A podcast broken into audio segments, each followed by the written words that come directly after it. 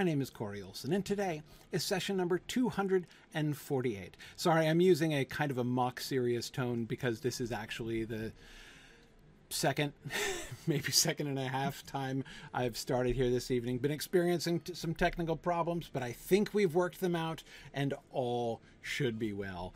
Uh, anyway, today we resume being on the slopes of Caradhras, somewhere further up, but probably not that much further up than the knees of Caradhras, uh, as we uh, continue the climb, though not very far before things start getting sketchy.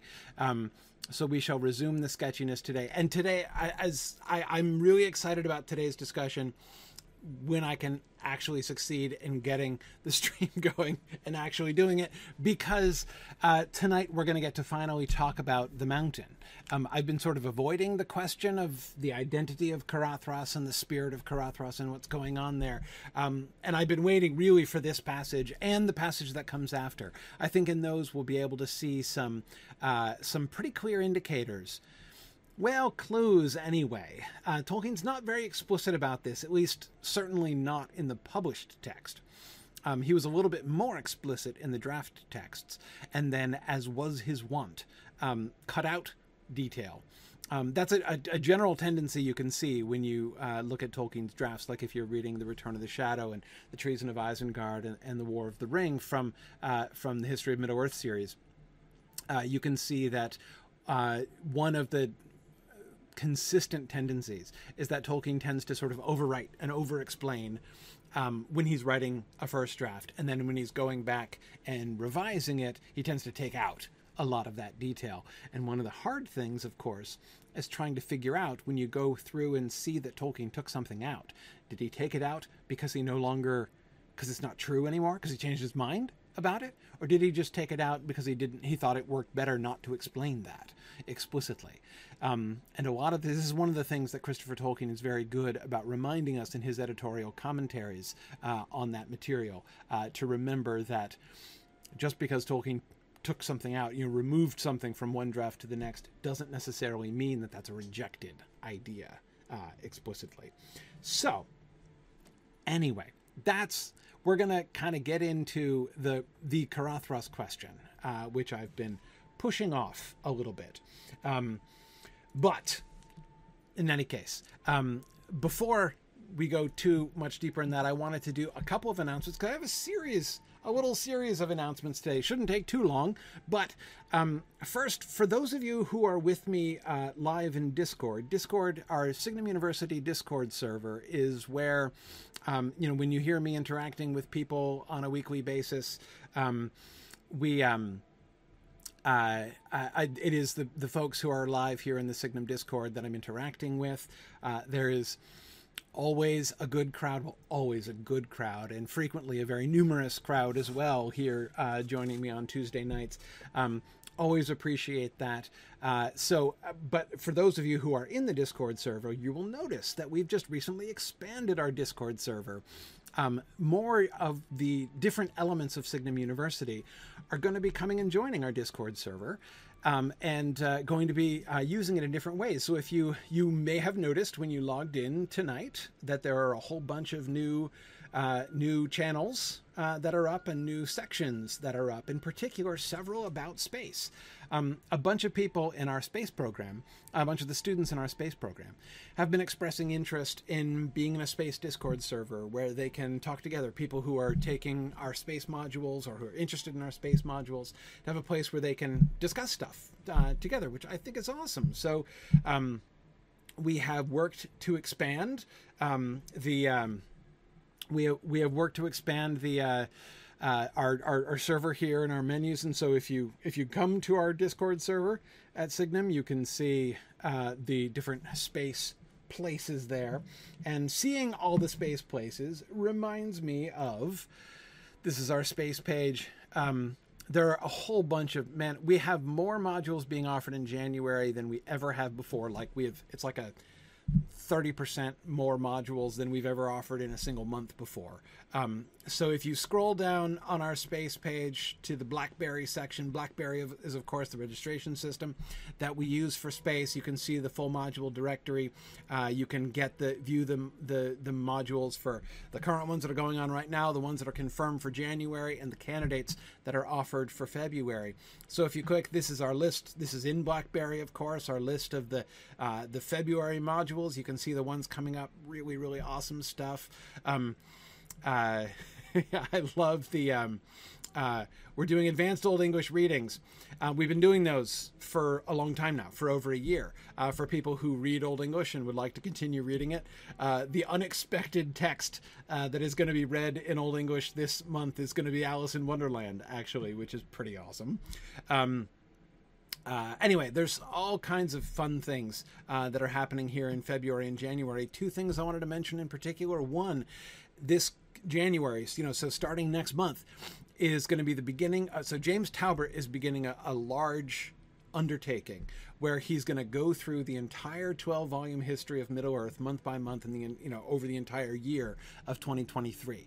Uh, so he's going to do a volume a month, marching through the history of Middle Earth, um, which is going to be really really cool. And we have more people uh, doing that module than we've ever had doing a single module before in space come January. But there's still room for more. We in- invite anybody who wants to to do this. If you've if you've long wanted to get through the history of Middle Earth, but you found it dry reading and you would like to do it in company and under the expert guidance not only of James, but there will be other teachers who will be involved that you'll be connected with. You'll be in uh, not only in discussions with James, but also in discussions with two of our wonderful preceptors, Sarah Brown and Tom Hillman.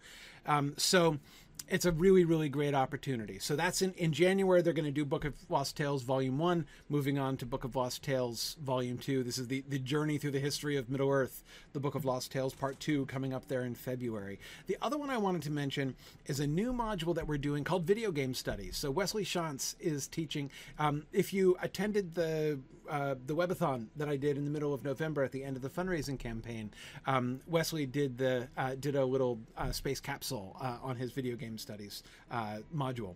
So he's doing a video game studies module in January. It's going to be really really neat. Um, this is one of the first ones of our um, what we're hoping to expand into more modules on video games, more academic study of video games, which I think will be a really really fun thing to do to do in space. So, just wanted to uh, to draw your particular attention to that. That's starting in a couple weeks, but there's still plenty of time to enroll. JJ, you're taking that. Awesome. It should be cool. It should be cool. Uh, Wes is really neat. Um, he's a great teacher, and I think it'll be a. I I I think that'll be a really a really fun class. Um, uh, and then, but then, of course, while you're in BlackBerry, you might notice, like, hey, not only is there all this awesome space stuff, we also have our University Press stuff in here too, because today is a big day for the University Press because we have our first book available for subscription, for monthly subscription. So you may remember when I said we were doing the press long ago, a uh, month ago now, I said that we're going to have books that are going to be released serially, right? Just like Charles Dickens, you know. Um, uh, so you'll be able to, to, to read a book in progress, chapter by chapter. Um, we're we're, we're going to release them serially so that you can read them as they're being developed. Um, the very first one that we have is uh, Sørina Higgins' wonderful collection of stories, A Handful of Hazelnuts. Um, and that's going to be released story by story, month by month um, here uh, for the next for the next year or so. Um, and so the subscriptions are open for that now. So if you subscribe for uh, two dollars a month or two fifty a month, you can get um, you can get ebook chapters of that every uh, every month as that book is released if you wanted to be more involved, to be able to meet with Sørina and give her feedback and, and, and be a little bit more uh, directly involved in the writing process, you can, of course, join her author circle. Um, several of us who are publishing in the press have author circles available. Um, I am. Um, even today working on something uh, to send to my own author circle, which I have loved meeting with, and I can't wait to I can't wait to meet with them again at the end of this month. Um, so I'm going to be uh, I'm going to be communicating with them here in just the next few days uh, with some new stuff. Um, but this is so this is the really simple subscription model two bucks a month it's really cheap and you get access to the book as it goes along as well as then uh, the final finished copy uh, when the book is completed there at the end um, so i had mentioned this sort of subscription model that we were going to be doing at the press and uh, that is now actual that is now happening and i'm really excited to see that happening so okay all those things you can get through blackberry now let us get back to Caradhras here. All right. Gandalf halted. Snow was thick on his hood and shoulders. It was already ankle deep about his boots. This is what I feared, he said. What do you say now, Aragorn? That I feared it too, Aragorn answered, but less than other things. I knew the risk of snow, though it seldom falls so heavily so far south, save high up in the mountains. But we are not high yet. We are still far down where the paths are usually open all the winter. I wonder if this is a contrivance of the enemy, said Boromir. They say in my land that he can govern the storms in the mountains of shadow that stand upon the borders of Mordor. He has strange powers and many allies. His arm has grown long indeed, said Gimli, if he can draw snow down from the north to trouble us here three hundred leagues away. His arm has grown long, said Gandalf. Okay. All right. So, the two elements, there's sort of two major sections that I want to look at here in this passage. First, the exchange between Gandalf and Aragorn. Because unlike the rest of the party, that is, the rest of the party who are not named Gandalf, Aragorn, or Frodo, um, we have access to some context here, right? Um, and uh, this is a new thing. Now, of course, the second part is the kind of open debate, right, of uh, of what's of what's going on here. Um, oh man, uh, Nancy is remembering the "It's Saruman" line from from the movie I Am Too. I laughed so hard when in the theater when I saw that because I'm thinking of this passage, right? um, the fact that they took a passage like this, where it's this like mystery and nobody really knows for sure, like what do you think would be happening? I'm not really sure, right? And that they started off that way, right? Like you know, it, it, sounded like because I the way they begin that scene, I totally expected them to be you know, uh, uh, playing out this same kind of like we're going to make some ominous hints, but not say for sure, right? And then all of a sudden Gandalf says, "It's Saruman," and I'm like, "Wait, really?" anyway, um, but um, yeah, yeah, okay. So, but first, before we get, we'll, we'll come back to Boromir, uh, Beorning. But first, I want to focus on the on that first section, right? Um, what do you say now, Aragorn? Um, and I love the question uh, somebody was asking before. Um, oh yeah, Zephan was saying, how many times in their friendship do you think Gandalf has asked Aragorn, "What say you now? what do you say now?" Um, uh, probably quite a few. That's kind of sounds like a Gandalfism, doesn't it? Um, it's uh, it's not exactly I told you so, but it's pretty close to I told you so, right? For Thoughtless is imagining with some fairness that the question has probably gone the other way too. It's possible. It's possible. Um, uh, the most noticeable thing to me is not just that Gandalf is asking that question, right? It's not just that Gandalf is sort of saying, I told you so to Aragorn. Um, but, um, and when he says this is what I feared, he's not only alluding to their private conversation, right? Um, he is alluding to the fact that, I mean, he had just said this. He had just said this to everybody. Remember that kind of downer speech that he gives them, right? That unpep talk that he gives them before they set out to climb the mountain um, about uh, how bad the weather looks and how they're all probably going to die. Uh, the thing that inspired Boromir to interrupt and suggest they bring wood. Um, so he's not at first, my first impulse when I read this is to think like, "Whoa, Gandalf is now suddenly going public with their debate. Like he's kind of outing the fact, right, that uh, that he and Aragorn have been debating about this." Um, but not really, because again, he had just stated those fears very openly more recently than we heard him debating with Aragorn.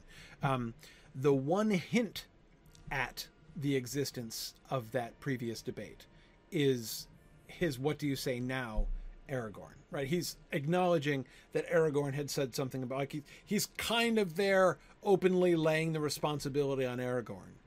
Like it's this, this is totally it's totally Aragorn's fault that we're up here. Right.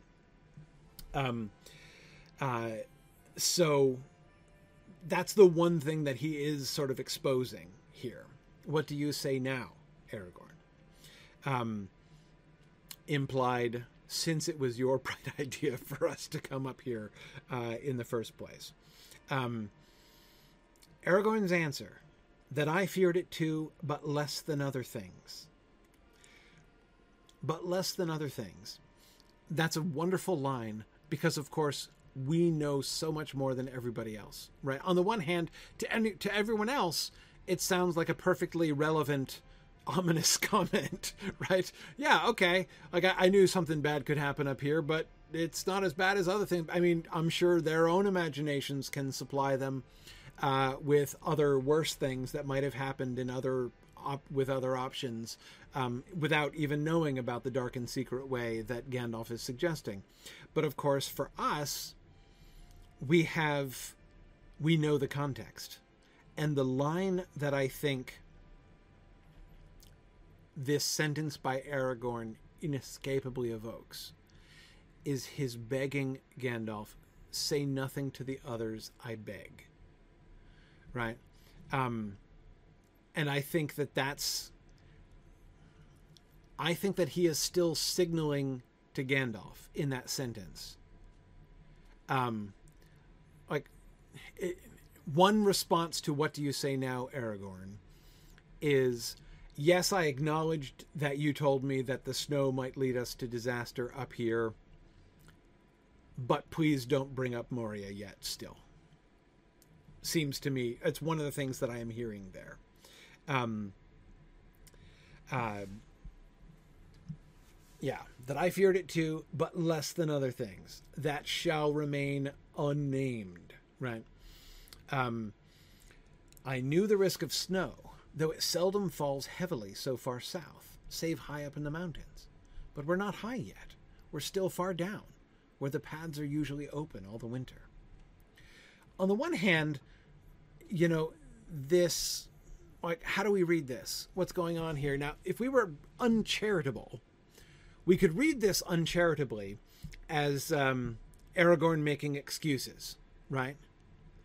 Like, well, don't blame me. Like, I, I, you know, this appears to be some kind of freak storm. Aragorn is emphasizing this is not just garden variety trouble in crossing the mountains in the middle of January, right? I mean, that's not a great idea under the best of times, but his emphasis here this is not the normal trouble that you would expect crossing the mountains in the middle of January. This is very unusual. Gandalf can say all he likes that, like, he feared they would hit snow in the high passes. Aragorn is saying, I would like to point out, we're not even in the high pass yet. We're not even close to the high pass yet. We're not high yet, we're still far down. These paths are almost never snowed in at any time of year, in any year. So this is not like, ah, see, like you should have foreseen the possibility of snow like I did, uh, and therefore not have led us in this way. Aragorn is pointing out, like, this is actually more than anybody could have. This is not just, as I say, garden variety bad weather. Um, so as I say, the uncharitable reading is that Aragorn is making excuses for himself, right? But like, how could I have known? Like, it should not be this way. Like, it should be normal. I've been here many times, and normally there's no snow here. At least not that much, you know. Um, that's uh, um, but I don't think that that's actually Aragorn's tone here. I think that he is making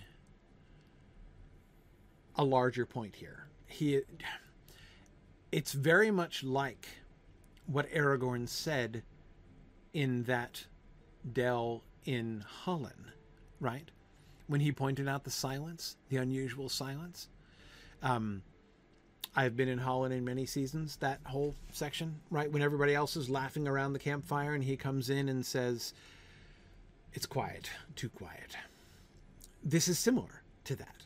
He is saying, I have been here many times, and this is not this is not within the uh, the you know the boundaries of normal weather patterns here, right? Um, any more than the eerie silence earlier on was just you know a kind of thing you can sometimes get in Hollin. Um, that does not happen in Hollin, and snow like this, this low down, does not happen this far south. They're they're they're further south now, he says, um, and it really it really shouldn't be. Um, uh, and yes, Elrond's son were here last month while scouting. Rowan, yes, they were, yes, they were, and crossed in December apparently, um, or at very least late November, right? Um, which is interesting in itself, right? We, I mean, it's it's another thing that it's easy to say like to cross the like alpine mountain passes in January and say like that sounds insane, right? I mean, like, what do you really think are the odds of success there? Um, and we, you know, we spent a little bit of time talking about the mountain passes, but again, it's far enough south that apparently it's passable. It just was passed quite recently, um, just within the last month, month and a half, basically, last four to six weeks. Um, the Sons of Elrond came through here. Um, so, yeah, and if there had been an unusually heavy snows there, probably they would have mentioned that, right? Probably. So, so yes, the, um, both Aragorn's general experience and what recent local intelligence they would have received um, from those final spies to return, they should have been informed of this. Right. Now, Kovia, you're right. If they handled the snow as well as Legolas, maybe it wouldn't have hurt them. I still think they'd have mentioned it, right? Um, I don't think that they're so clueless that they would not realize that um, it would be a, it would be a problem. Um, so, Aragorn is pointing out that this is not normal. And again, uncharitably, it sounds like he's sort of trying to defray responsibility for what is beginning to look like a disaster, um, as they are, at the very least, at risk of not making it. Notice, by the way, he's also not trying to sugarcoat it. Um, while, on the one hand, his pointing to the irregularity of this storm does kind of explain why, you know, um, why his advice didn't pan out. You know what I mean? Um, but at the same time, it also um, he's not what he's definitely not doing is simply being stubborn right? He's not saying like, okay, yeah, you know, I said we should go over the mountains, and uh, you know, I, I, I still think that's the best idea, right? Let's just let's just you know, double down and keep at it. I'm sure this will pass. This will pass, and we'll be fine, right? I mean, that's one very natural reaction to discovering that you might be wrong, especially when you were in a debate like that and the other person gave in to you. It's really hard to be wrong in that kind of instance, right? And so often we can respond to that by continuing to insist or to try to convince ourselves that we're still right, even when it's clearly been proven that we were wrong and we should have given in to the other person all along, right? Um, that's a very natural tendency. Aragorn is not following that tendency here. Because obviously, one of the conclusions, um, if on the one hand, he's saying, I'm owning up to the fact that this crossing the mountains was my idea, this was my plan right?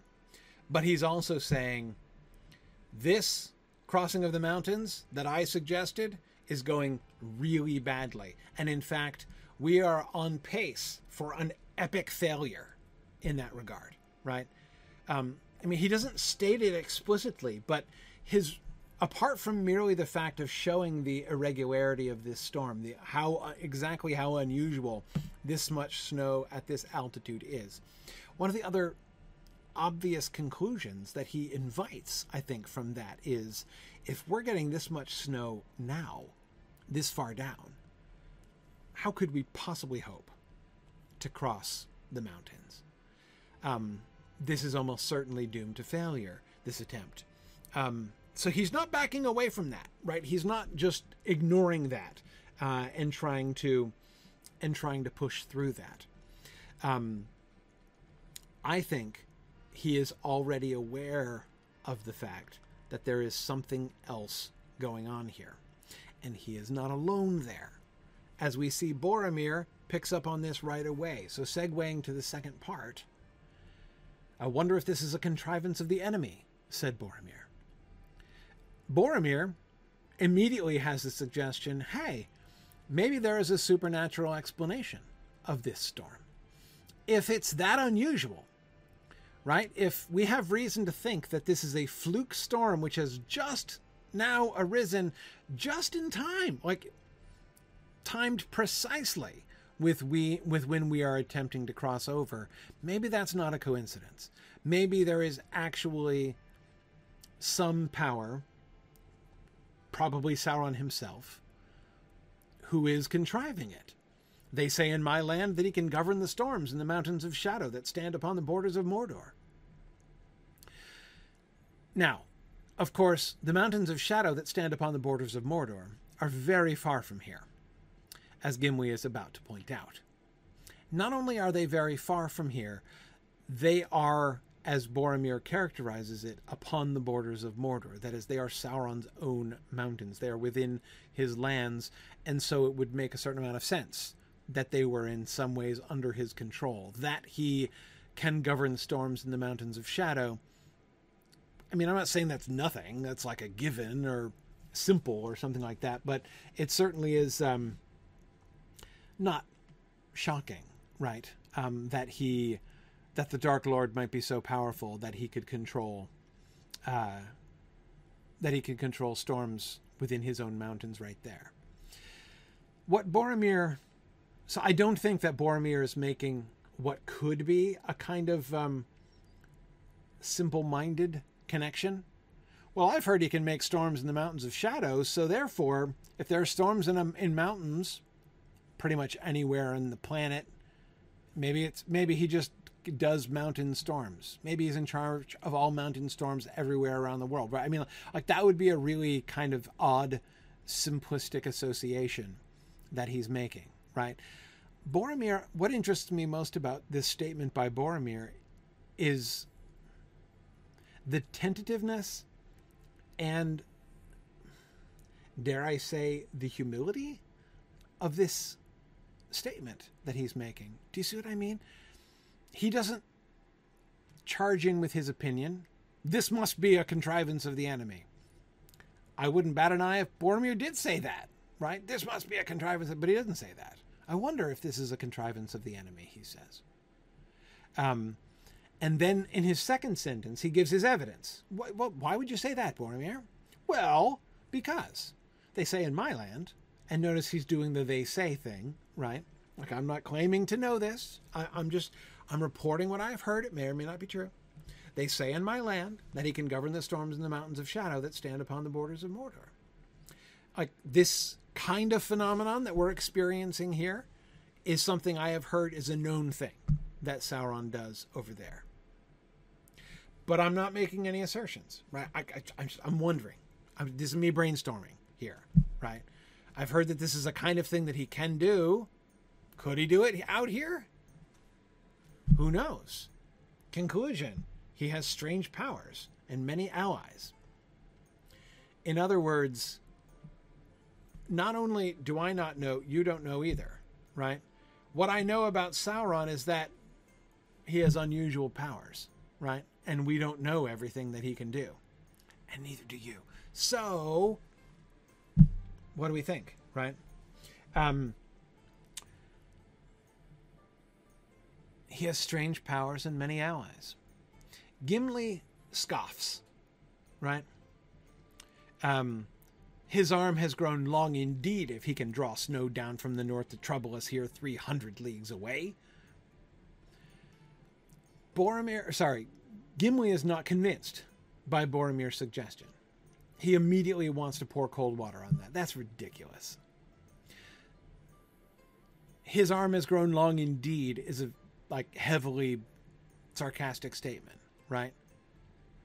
Um, if he can draw snow down from the north to trouble us here, these 300 leagues away. Notice he's saying, like, it's not just that he can reach to here. He'd have to reach further than here, right?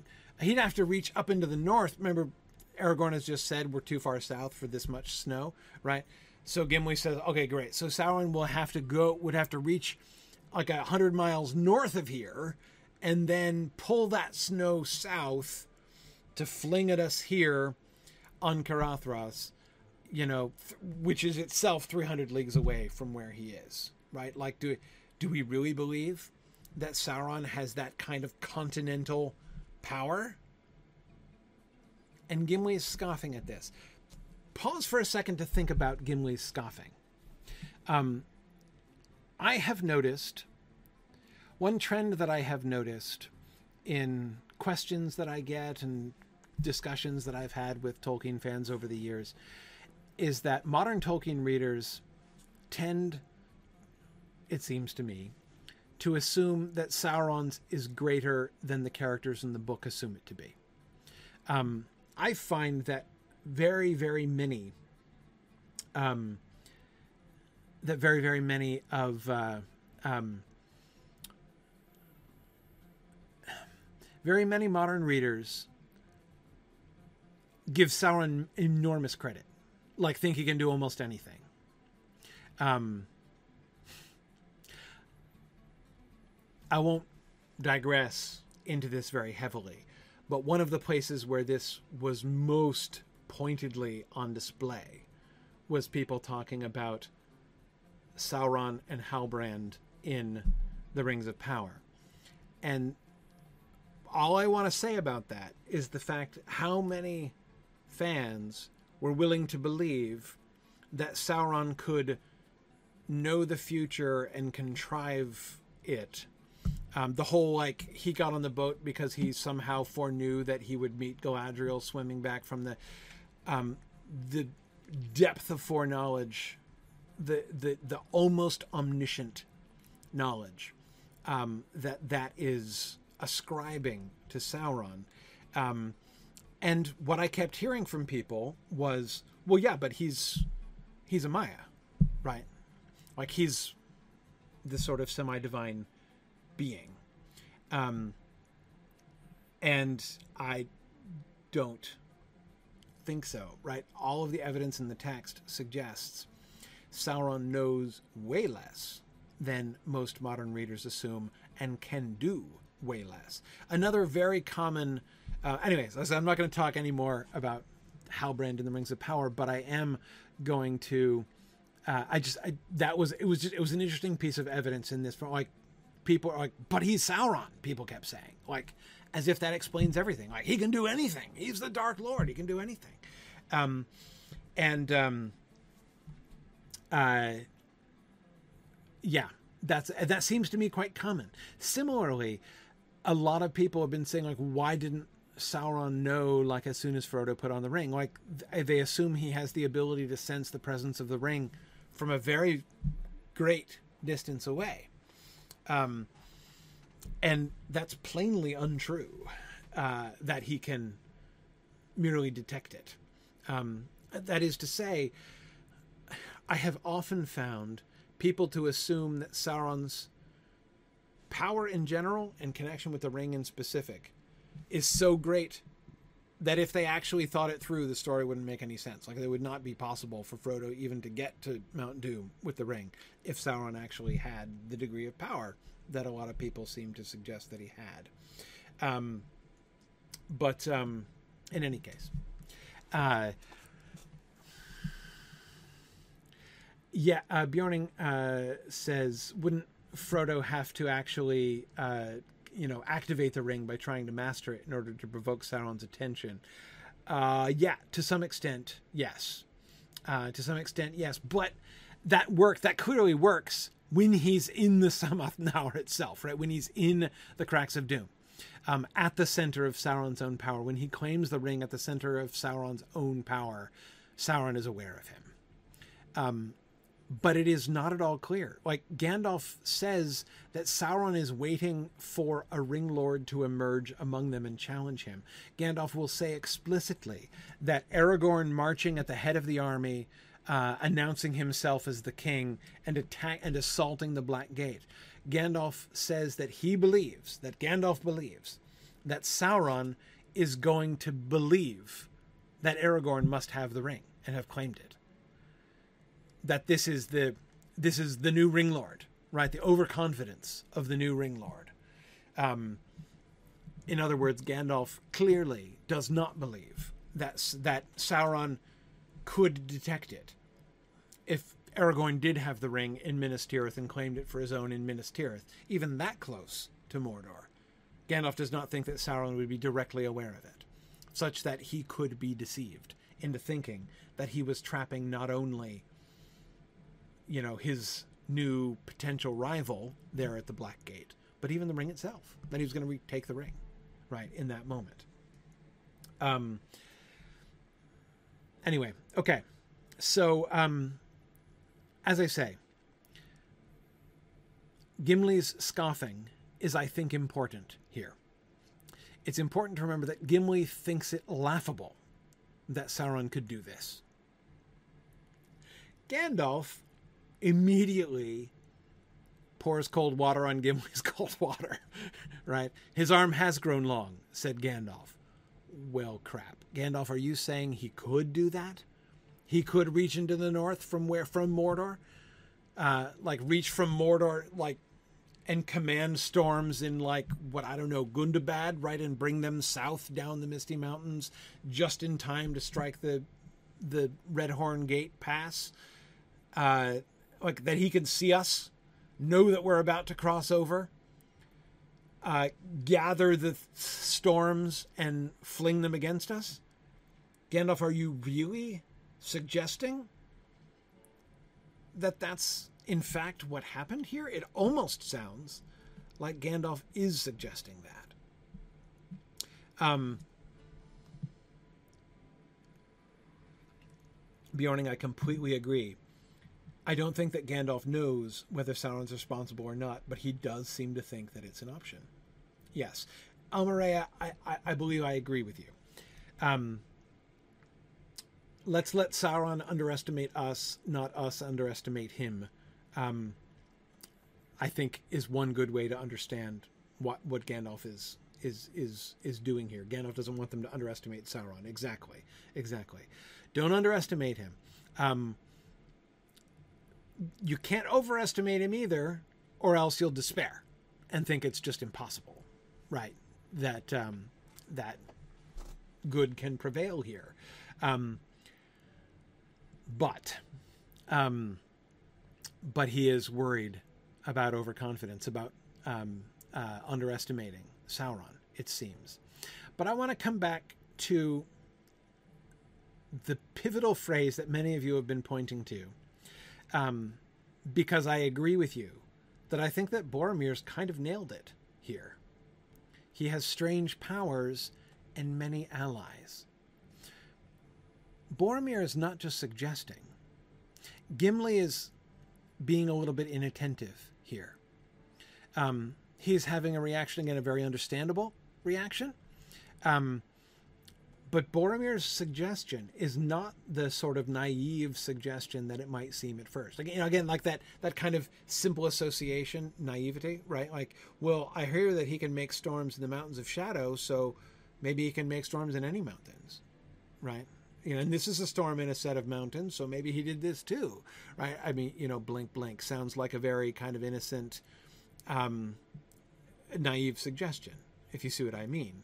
Um, and Gimli's like, "Oh, come on, it's not the same." Um, are you telling me he can reach more than 300 leagues away to make this happen? But the thing that Gimli is overlooking is the final sentence of Boromir. He has strange powers and many allies. The strange powers would seem to fit with Gandalf. Gandalf seems to be affirming Boromir to some extent here. Yeah, he has strange powers. That is, powers that are strange to us. We do not know all that he is capable of doing. But also, he has many allies. Boromir throws that in at the end. Um, and I don't know how clear an idea Boromir has about this. But his point is not is that Sauron is power is he is powerful. He is uh, he is a force to be reckoned with, not just because of his own personal power, of what he himself with his own arm, as it were, can do. Um, but because he has many allies as well. He has servants hidden all over the place. Um, you may run into somebody who has sworn allegiance to the Dark Lord almost anywhere you go. He, at least, is clearly remembering Gandalf's story about Saruman, right? We know that one of Sauron's many allies is Saruman the White, former leader of the White Council, um, whose arm would have to be substantially less far. And I'm not saying that it's Saruman, um, but I'm saying that if it were, that would require a little bit less, um, as he's relatively close to where they are, right? Um, so he doesn't. Sauron doesn't have to be able to muscle snowstorms uh, you know, uh, you know, south uh, and time them uh, and everything from where he's sitting in Mordor. All he has to do is send a message, right? All he has to do is uh, nudge uh, one of his um, one of his allies to do it. Now, Trifle, I hear that objection. Um, I'm not sure I'd put Saruman neatly in the category of ally to Sauron either not from his perspective. Saruman's perspective, I mean. Saruman doesn't, you know, and Gandalf said this, right? That he uh, is um, uh, in rivalry and not in service to Sauron yet. But what do you think about Boromir? Um, I think Boromir will have put Saruman in the class of Sauron's ally. Like, might as well be, right? Um, the distinction between like is Saruman is, is Saruman still in it for himself, or is he, you know, uh, loyally serving Sauron as his vassal? Is I think a distinction that Boromir's not going to really care about. Like Saruman is now a bad guy, clearly, right? Um, he is in league with Sauron in one sense or another. Um, and I suspect that yeah, Boromir is thinking in two sides. Uh, yeah, exactly, Trifle. That's just that it's that Boromir would be thinking in terms of like there's us and them, right? We have our allies. He has his allies, right? Um, that make up the two different sides. So he's already put, you know, just as he has Rohan, well, there's like the southern fiefs of Gondor, which are not exactly allies, but anyway, there's Gondor, um, which includes its southern fiefs and Belfalas and everything else. Um, then there's Rohan, right? They're in their list of allies, uh, but unfortunately, Sauron has a longer list of allies, right? He's got the Easterlings and the Southrons, and now apparently Saruman too. Um, yeah, yeah. Graham says Boromir mentally classifies everyone as stab or don't stab. Yeah, kind of. I mean, he is thinking like a general. He's thinking like a what? Are these, um, if I meet them in battle, which side are they going to be on? My side or my enemy's side? Right. Um, and uh, clearly, from what he's heard, Saruman is not going to be on his side. So, ergo, ally of Mordor close enough. And of course, he's not totally wrong. He's not totally wrong. Um, Yeah, yeah. Notice though, this is quite a subtle thing for Boromir to say. This is this is this is Boromir being really good, right? Not just um, really tactful, but really perceptive as well. Um, he's being a good deal more perceptive than Gimli is. Um, Gimli is thinking much more simplistically in terms of Sauron's own power. Could he do this? Could he be responsible for this snowstorm? And that sounds like superstition, doesn't it? What are we saying? He made it snow here, 300 leagues away? He just like snapped his fingers, made it snow. Even Sauron can't do that. But that's not what Boromir suggested. That he has both strange powers, but also many allies. Um, for many years, Jackie, I also read it that way. As we Gondorians believe he can control the weather, so duh. You know, weather is against us, it's probably Sauron. Yeah, in other words, making it sound um, making it sound like superstition, right? Which seems to be what leads Gimli to scoff, right? Um, like, oh, so Sauron is like the weather boogeyman now? Really? Like that's where that's how we're gonna that's how we're gonna be. Um, but again, I don't think that that's what Boromir is suggesting. Um, Boromir is saying, A, it is said, I'm not necessarily saying that it's true, but I'm reporting the fact that people in our country do say that controlling storms in the mountains is a thing that he can do. Weather control is in his power. Point number one. Point number two.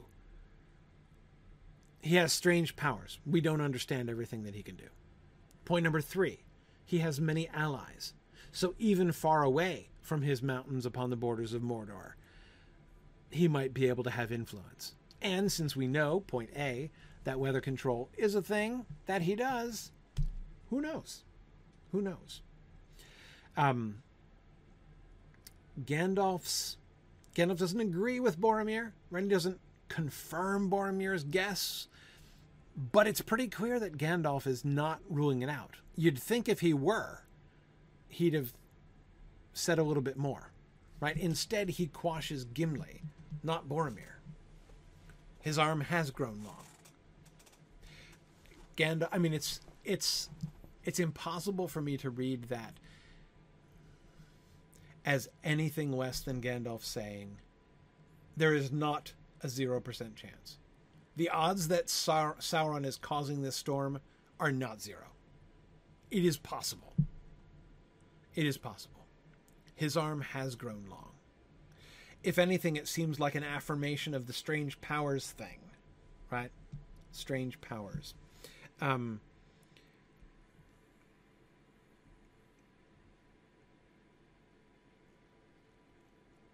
and many allies.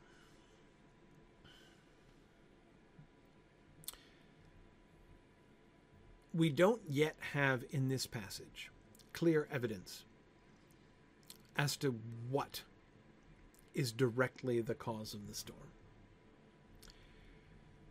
I think I think it's the mountain. Um, is Caradhras the mountain himself, now one of Sauron's own allies? Well, we don't know for sure. And I don't think, by the way, that Boromir is suggesting that necessarily. I don't think that Boromir knows enough about this mountain in particular, maybe not about mountains in general. We've never seen Boromir, I mean, we haven't seen him say that much, but we certainly have no evidence that he sort of personifies mountains in this way. Gimli does, right?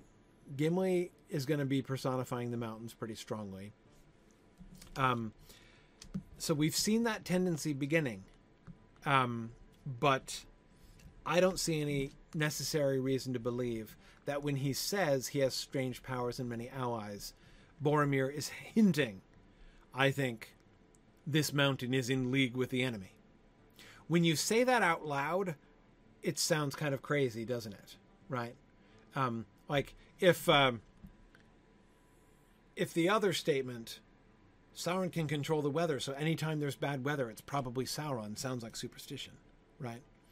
Um, to say, I think this mountain is conspiring with the Dark Lord against us, sounds insane, right? Um, but I don't think it is insane. I think it's pretty clear that the mountain is beyond being personified, but we're not quite there yet. Um, we're not quite there yet. I want to close the loop. We'll get a little bit more of that next time. Um, more of the direct. So this was, in part, this was a setup. I do think, in the end, an extension of Boromir's suggestion. That is, that Sauron does have many allies, and one of them might very well be Caradhras himself, either directly or indirectly. Does seem to me to be the best way to read this whole sequence here. Um, and this is the beginning of setting that up, uh, I think, in some pretty important ways. Well, the other way is that we've all the way that Caradhras has already begun to be personified. Um, but I want to finish one other thing before we leave this passage, and thinking about so we've been talking about Gandalf's final statement. His arm has grown long, in the context, like as a response to Gimli, like in relationship to Gimli and Boromir's exchange there. But I also want to look at how it serves Gandalf didn't get a word in after Aragorn said his piece, right? Because Boromir interjected. He doesn't exactly interrupt, right? But he does interject. Um, and thus, we don't really get a completion of Gandalf and Aragorn's exchange. What do you say now, Aragorn? That I feared it too, but less than other things. What's Gandalf going to say to that? Um, his arm has grown long, Gandalf says. Um,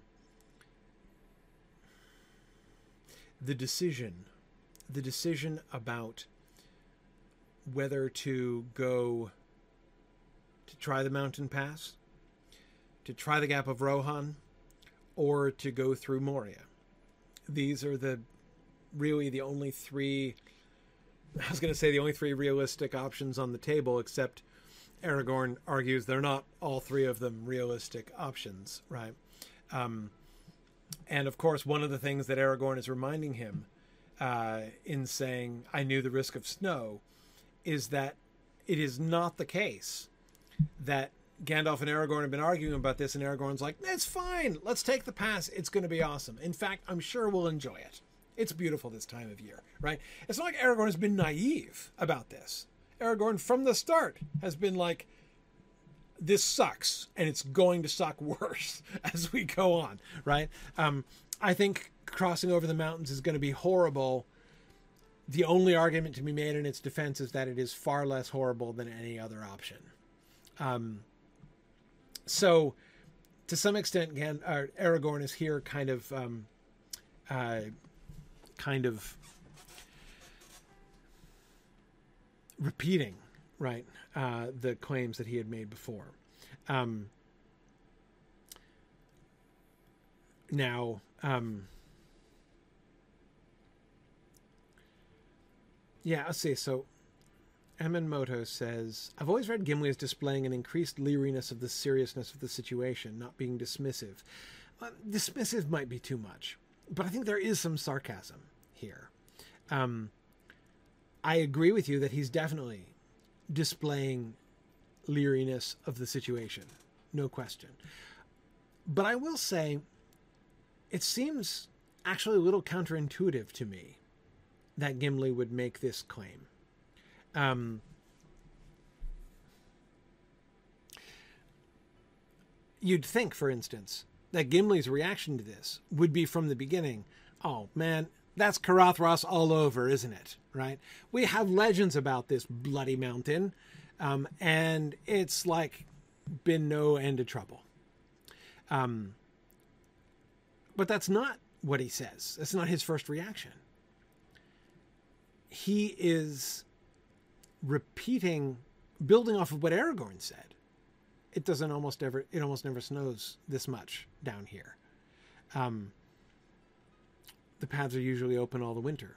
And Gimli's like, it, he must have, dr- notice his statement is premised upon the idea that someone has to have drawn snow down from the north where it would normally be snowing, but it's not snowing down here.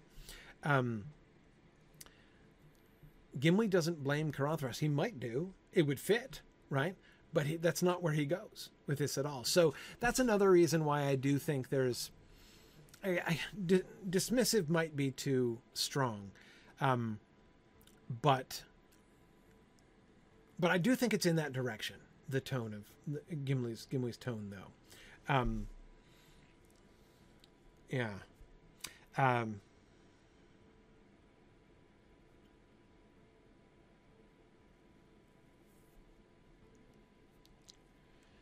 okay. Anyway, but back to Gandalf here. How does Gandalf's comment there serve as response? It seems to me it seems to me like a kind of acknowledgement of what Aragorn has said. I mean, he's explicitly reacting. He's quoting Gimli. You know, his arm has grown long. Um, so obviously he's responding. I'm not trying to pretend he's not responding to Gimli, but like again, in what way does this kind of close the loop on that little exchange between Aragorn and Gandalf? Um, and it does seem to, Aragorn has said there is something. This storm is either a freak coincidence or it is of malicious intent and aimed to stop us going over the mountains. There is either malice or freak coincidence involved in this storm. This is not normal. Just like the silence in Hollin, this is not normal. Aragorn has insisted.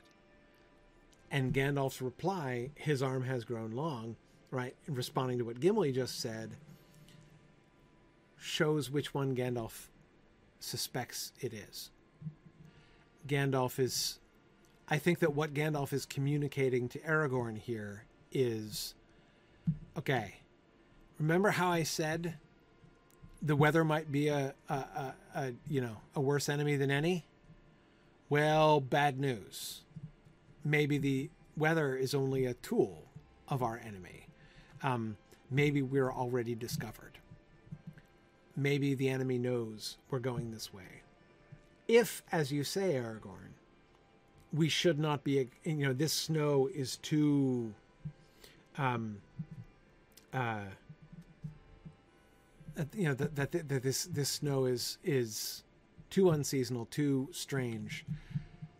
We have to assume that it has been deliberately thrown on us and that it is not just a freak coincidence.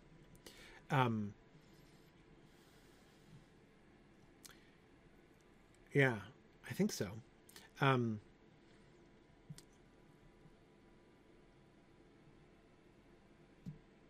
yeah, Bjorning, exactly. I think that because again, we know more context here than Gimli and Boromir and the rest of them do, right? We know the debate they've already been having. We know the thing that they're talking about without mentioning it because Aragorn begged Gandalf not to mention it, right? Um, Aragorn has already alluded to the unspoken thing, less than other things, right? Um, you know, Ixnay on the Oriame, right? Don't mention Moria. And Gandalf is, I think, looking straight at Aragorn and saying his arm has grown long. So, Aragorn, maybe the only way to avoid the long arm of Sauron is to go underground here, to go in a way that nobody anticipates to go to the one place that may actually be out of his reach.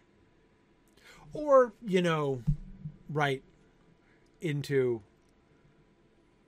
you know, the the dragon's den, as it were. It's not a dragon's den. Uh, it's, uh, but Balrog's den. Do Balrogs have dens? Like, where do they hang out in a Balrog cave? Is a Balrog cave like a man cave? And if so, how? All these things I wonder. Um, but anyway, Lair, Could be lair. The Balrog's hearth. Yeah, possible. And an orc stronghold for certain. Fort Dauntless, exactly. Exactly. Um, but uh, it's a man sized cave. yes. Yes. Um, yeah. Yeah. Of man shape, perhaps. Um, but um, yeah, yeah. Anyway, anyhow, anyhow. Never mind. The point is, I do think that Gandalf is suggesting his arm has grown long. I think as a kind of a rider, right? Um, so Aragorn, let me add this to the list of my counter arguments against going over the mountains, right? Um, he was worried about exposure. He was worried about not exposure in the sense of freezing to death, though that's a very real danger, but exposure in the sense of being discovered. That's what he was saying to them, right? You know, uh, in his discouraging speech that we just looked at um, in the previous class, when he says, So the bad news is that um, we're probably going to be, you know, we may well be exposed to the enemy on the high pass. We may be seen um, and discovered. Um, oh, and also we might die of exposure, right? So there's also that. Um, now he is kind of doubling down on that and saying there's not just a risk of exposure. This storm, by your own observations, Aragorn, suggests Sauron or one of his allies already knows that we're here. Now, I saw somebody asking, um, I saw somebody asking, what would be the goal? Like, why would Sauron throw a snowstorm at them? Um, does he want the ring to get lost in the snow? Um, no, I don't think so. But um, but I think he wants to turn them back. Um, thank you, Praise. Praise has posted a picture of the "You Have Died of Exposure" screen from the Oregon Trail. Very good. Very good. Fortunately, nobody in the company of the ring seems to be at much risk of dying of dysentery, and that I think we can all allow is a relief for everyone, so to speak. So, anyway, um, yes. So, why would Sauron want to prevent them crossing the mountains? Because he has them trapped. Because he has them trapped. Um, what would be put on your Sauron hat. I assume you all have Sauron hats. Put on your Sauron hat and ask yourself why would they try to take the ring over the Red Horn Gate? What's the plan? If you're taking the ring, he knows they have the ring in Rivendell. They believe in Rivendell that he's going to be sending it, that they're going to be sending it to the sea, right? But surely there's a non zero chance that they're going to try to send it. Yeah, exactly.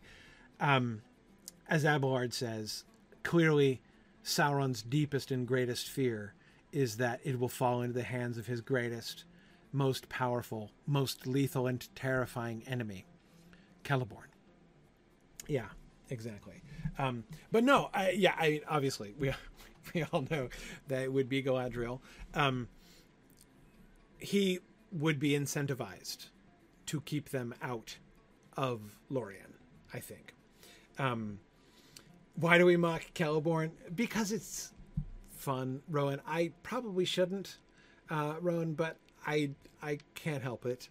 Um, I maybe I should try to help it, but um, I keep getting encouraged by. I blame I, I blame all the rest of you who keep egging me on in this because it's so easy. Yeah, no, it is. It is. Um, we'll get there. We'll get. My hope is when we get to Lorien, a careful look at Celeborn will inspire an inc- the kind of increased respect. I honestly feel like I I have gained a significantly increased respect for Boromir through our study so far, and I am not without hope that um, my esteem for Celeborn shall increase similarly when we get to Lorien. Um, uh, yeah, Mad Violinist says, uh, uh, yes, but the hope is faint. I hear you. I hear you. Um, but um, anyway, anyway, um, yeah, yeah. Um, Tis but a fool's hope. Yeah, it has been called so. Agreed. Agreed. Um, yeah, I, I, Terry Bites on Twitch says Celeborn has the best name. Well, yes, Celeborn is a great name. Unfortunately, he was saddled with possibly the worst name in the entire uh, Legendarium in the early drafts, um, which Tolkien mercifully changed, which was Teleporno. Teleporno was his original name, um, which was changed to Celeborn. Um, no, Trotter was a far more dignified name than Teleporno, uh, I have to say. Um, but yes, there it is. I'm just going to leave that there.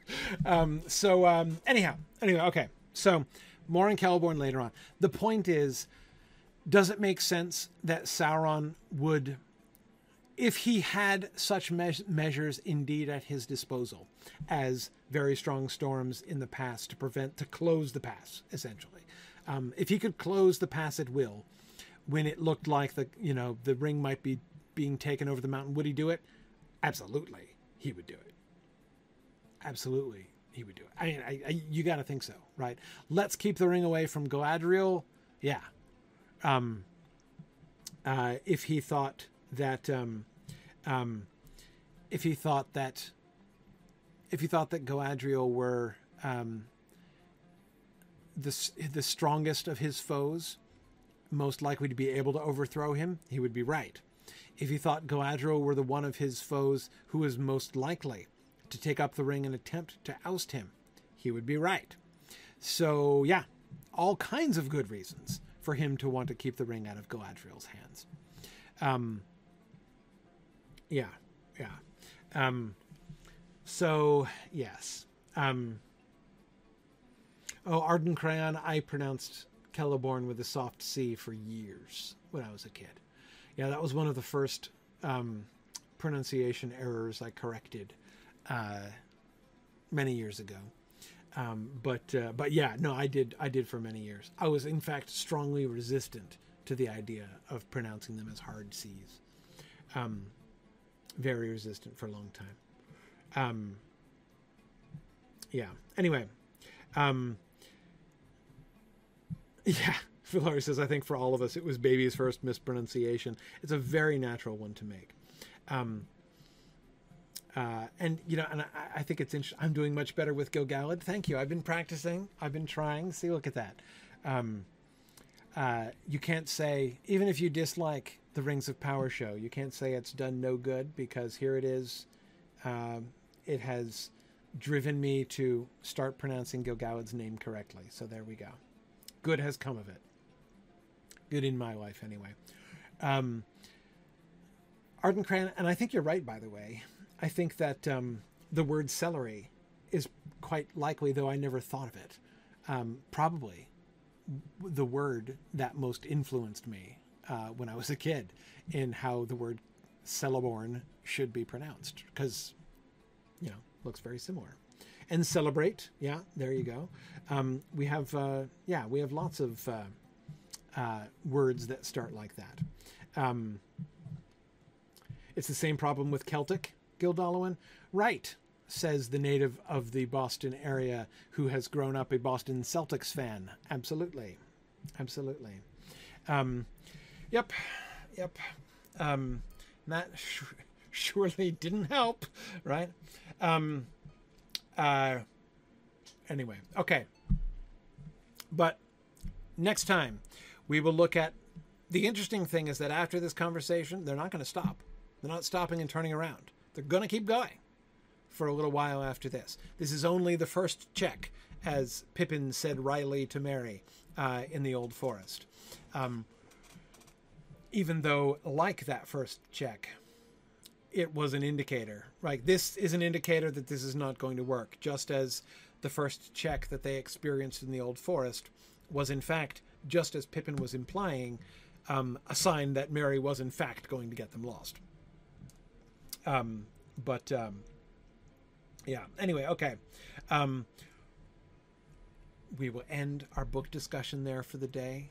It is field trip time. Thanks for those of you who uh, are joining us just for a book discussion. And uh, I will. We will. We will resume our field trip. We're continuing to look at the brand new area. Just do. Uh, uh, we're exploring Old Cardolan, which is really exciting. Thanks everybody for joining me tonight. And let's see if I can get things together here. Uh, that's what I thought. Okay, give me a second. Doing my one obligatory crash here.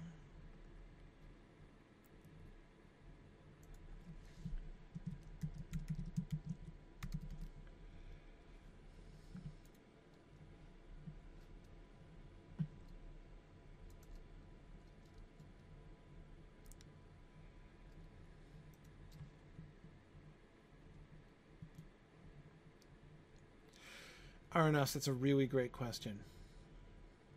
What, was that? Sorry, Aranos was just asking a really great question. So I don't understand why people think that Sauron would think that the free people would pass the ring on voluntarily to a more powerful opponent. Um, so the assumption that they would send it to Galadriel. Um, uh, like, why would they not claim it for themselves? Like, why would they be like, oh no, I don't want the ring. Let's give it to Galadriel. I hear that. Um, uh, I, I, I guess I, it would make sense that Sauron wouldn't get that, although it does seem to follow in a lot of uh, folklore, histories, etc., where everyone says we have to have a king. Though, who are we going to have for our king? Right. You know, because responsibilities and stuff. So yeah. Well, I'm thinking part, here. that part would make sense. Right. I'm thinking here that he might not necessarily. Um,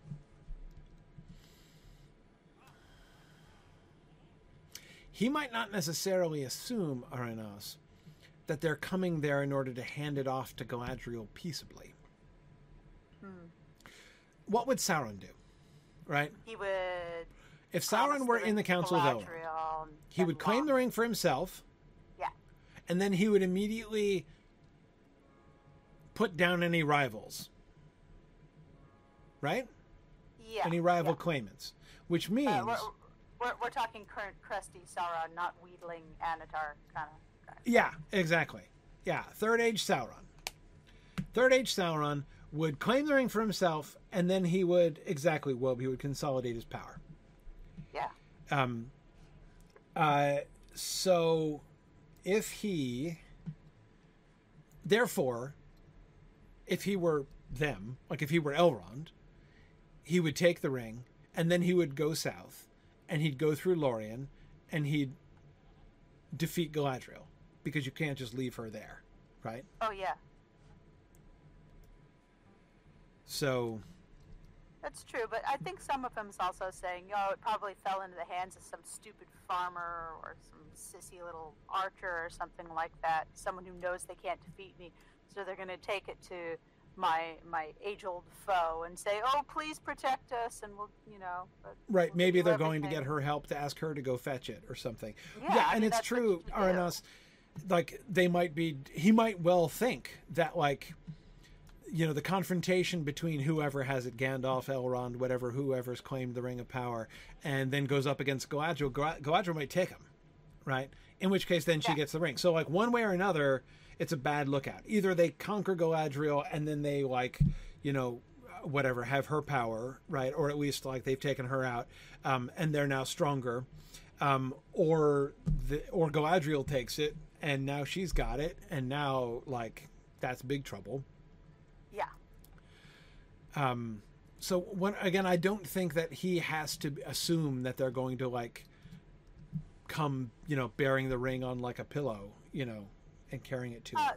But- yeah, I think ultimately his his thoughts are probably the same as ours at this point, which is Re- you know Redhorn and Caradhras is just the farthest away from Isengard. Yeah. Which, you know, he stupidly showed his hand already. So Yeah. Yeah. it's yeah, that's just logic at that point. Right. Right. Okay. Hey, let's head back to um, the convoy here, Gerwin's convoy in Cardolan. All right, sounds good. Right. Arna says better to direct the ring to the gap of Rohan where his lapdog is. Possibly. Though I can't imagine that Sauron would be enormously excited to have Saruman getting the ring either. Yeah, or Grima, or or any of those. I, I Yeah, don't think w- he does especially. Saruman. Like Saruman believes that if he gets the ring, he could take Sauron. Now he might Yeah. be wrong about that, right? You know, Sauron might have a very different opinion on that subject. Uh, Sauron might have even planted some of those ideas in his head, knowing that it'd be easy Conceivably, to conceivably. crack. Um, oh, and I agree, Trifle. I think that the fact that Galadriel has one of the Elven rings is like the worst kept secret in Middle Earth. It's the Um, most popular, best kept secret. Yeah, if ever, if ever there was a, if ever there was a, an open secret in Middle Earth, it's got to be that Galadriel has one of the rings. Um, We don't Yeah. talk about Nenya, no, no. Yeah. no. I agree with you, Trifle. I, I think that Saruman would have a chance if he got the ring. I, I, I, I do. I think we couldn't underestimate Sar- Saruman. But okay, field trip tonight. We are headed to Sarch Vorn. I want to see what's up there. There looked like there were some really sweet, very old ruins up there, and I want to get the lay of the land here. Plus, we're going. So that's Bree right there. That's the boundary of Bree Yep. which means I think we're headed like right up the hill over this way. This is not the way. Why not? yeah, the- uh, we're following druids on this one. oh yeah, where is where where are we going then? We have to go through the town. Which town? Bree? No, no, no. We have to go through the the door Internel. Really? Yep. We can't just go There's up the a. hill. Well, you can and drop down, yes, but I started getting there, There- by accident before. yeah, there there's a a rather large place that you'll get stuck in the landscape if you go straight north from this city. Okay. There's an intended path where you go through the city and then across the river and around the way. Okay, but aren't we going away from it now? Sort of, because the path goes down and around, unfortunately. Down and around. Okay. Mhm. But we're Okay. talking about Sauron, Sauron's allies, though, and the personification of Caradhras, right? Yeah. So it Yes. begs the question: What would you offer a mountain to get it on your side? It is an interesting question.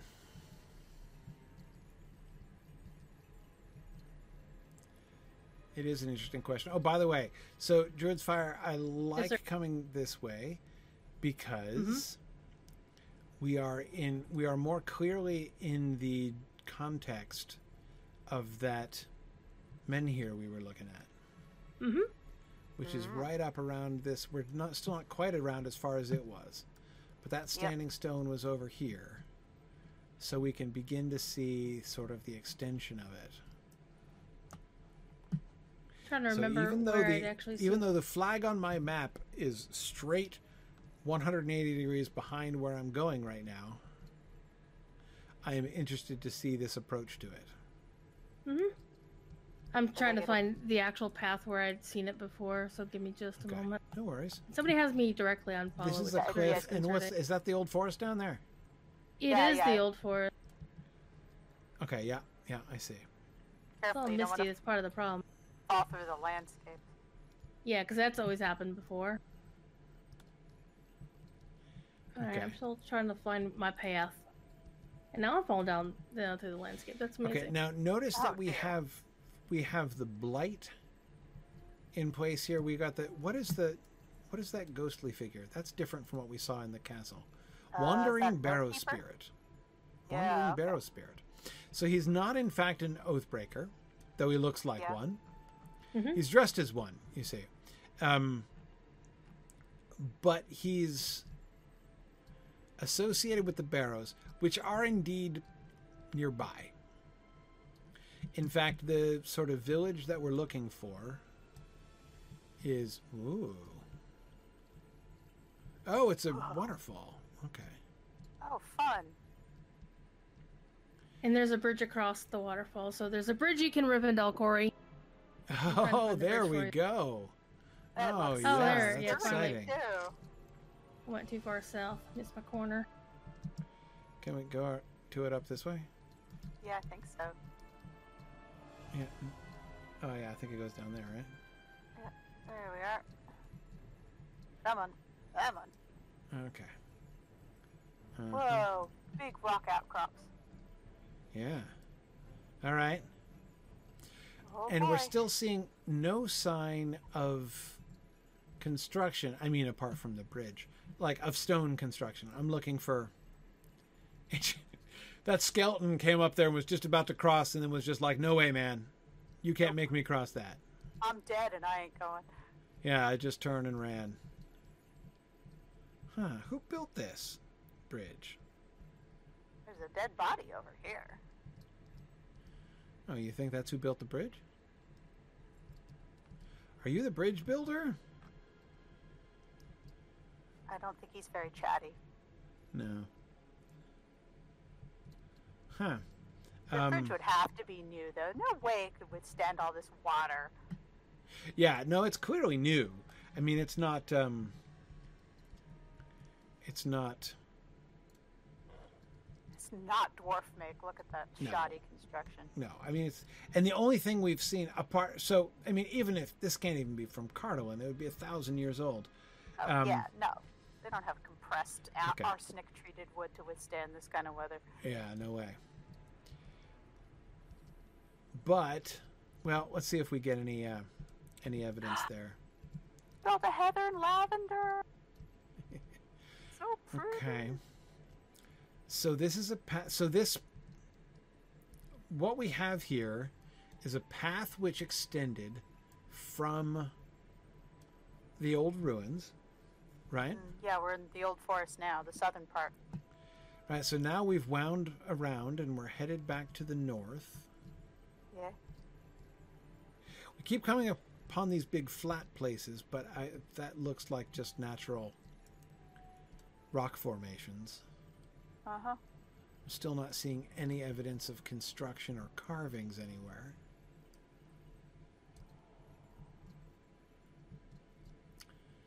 Now entering Sarch Vorn. Cool.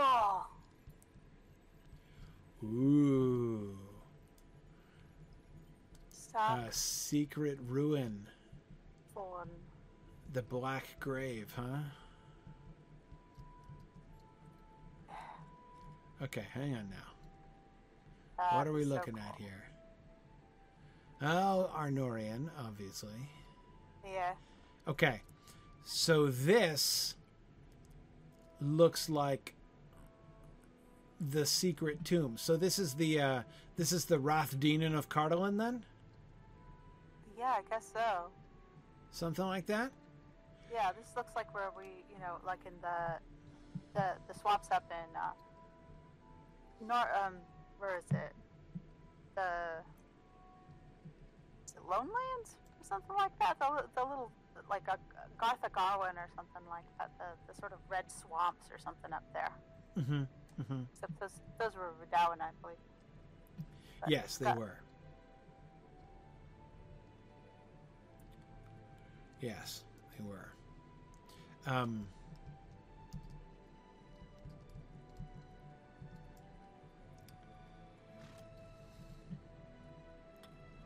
okay, hang on a second. I'm trying to see in without going in yet. Inside, we can see an open field with reeds and what looks like what is that an altar Uh. Yeah. Maybe or maybe it's like a crematorium.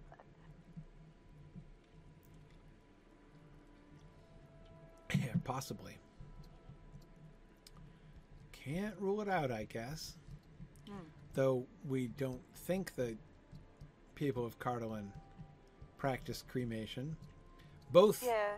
given the way that Denethor speaks of funeral pyres um, as being alien to Numenorian culture. Ah. And because we know that the people of Cardolan are buried in the Barrows, so that was apparently in the Barrow Downs, so that was apparently they were apparently burying. Mhm. Um, yeah, and this is definitely not the old tribal stuff that we Yeah. see Um, the, the knot work yeah. and the. well, which is what I saw before. Can can we get in? Do we need a quest to get in? Um, no, you can get in as long as you're level 20 or higher, but the thing is, we're in a raid, uh, and it's a six person instance. Oh, it's an instance. Yes. Oh, it's the new instance that just came out. Oh, Okay. Huh. So you could uh, drop out of the raid and, like, organize, you know, five other people to go with you, and then you can go in. Want to take a quick peek? Well, instances aren't usually very quick peaks in my experience, and we're already running late. I have an idea. Let's let's go round the other way okay. because this is very interesting, and I want to explore this more. But this isn't what I saw, what I was looking for. I mean, it, it kind of is what I was looking for, in that it is Sarch Vorn. Wait, this is the wrong way. This is the way, right? Yeah. Okay. Because there was like a path and everything. Okay. We go back around the corner. Second chance to Rivendell the Bridge. Second chance to Rivendell the Bridge. Though, I was going to say, but I'm not on my war steed, as if it was usually on my war steed that I Rivendell the bridges in Rivendell. Oh, yeah, totally made Hey. it. Well done. Well done. There weren't railings on that thing or anything. I know. I know. Very impressive. Hey, You've there come we a long go. way. There's Gildalwyn. Okay, um, so, uh, yikes, I've fallen into a pit. Um, can we Oh. get back up there? Can we back up where we came? Is this is this the way up? That, can we get up this way? No, Should be able to. Can't get up Maybe that way. apparently. not. This way. This way seems okay. This way, okay. There we go. Somebody is jingling very festively too. Yes. I think it's Okay. Valori's elk. All right. I want to. I, so I want to head back up because when when we were just exploring this hill the other time, I stumbled upon an interesting ruin, and that's when the the map flag appeared that said I was in Sarch Vorn, and it was when I went this way. I was like, oh hey Yep. look, it's the Yep, old forest. Let's see yeah, what's in the old forest. All the old graves. Yes, the really really old stones, right here. Yeah. Right here I was. There they are. Uh huh. Yeah, this is also static. Okay. This is not the same architecture. Once again, they just moved in and made it their own, didn't they? Now this is really this is probably a tomb, right? And this tree has got to be newer than that tomb. Oh, absolutely. This tree's Even taken though it- over. A very ancient tree, but Well, the, the trees around here are pretty temperamental. right. Yeah, the tree don't care. Um. Whew, that rubber banding. All right. Can we get in? Can can get any further this way? I don't know. Maybe there's a different Not intentionally. I was Ah, sure. okay. I was I- I sure think I saw. I was sure that I had seen a swirly rock, like a rock with one of those Yeah, me too. swirls on it. There's a little standing stones, which, like the menhir on the other side, is uh,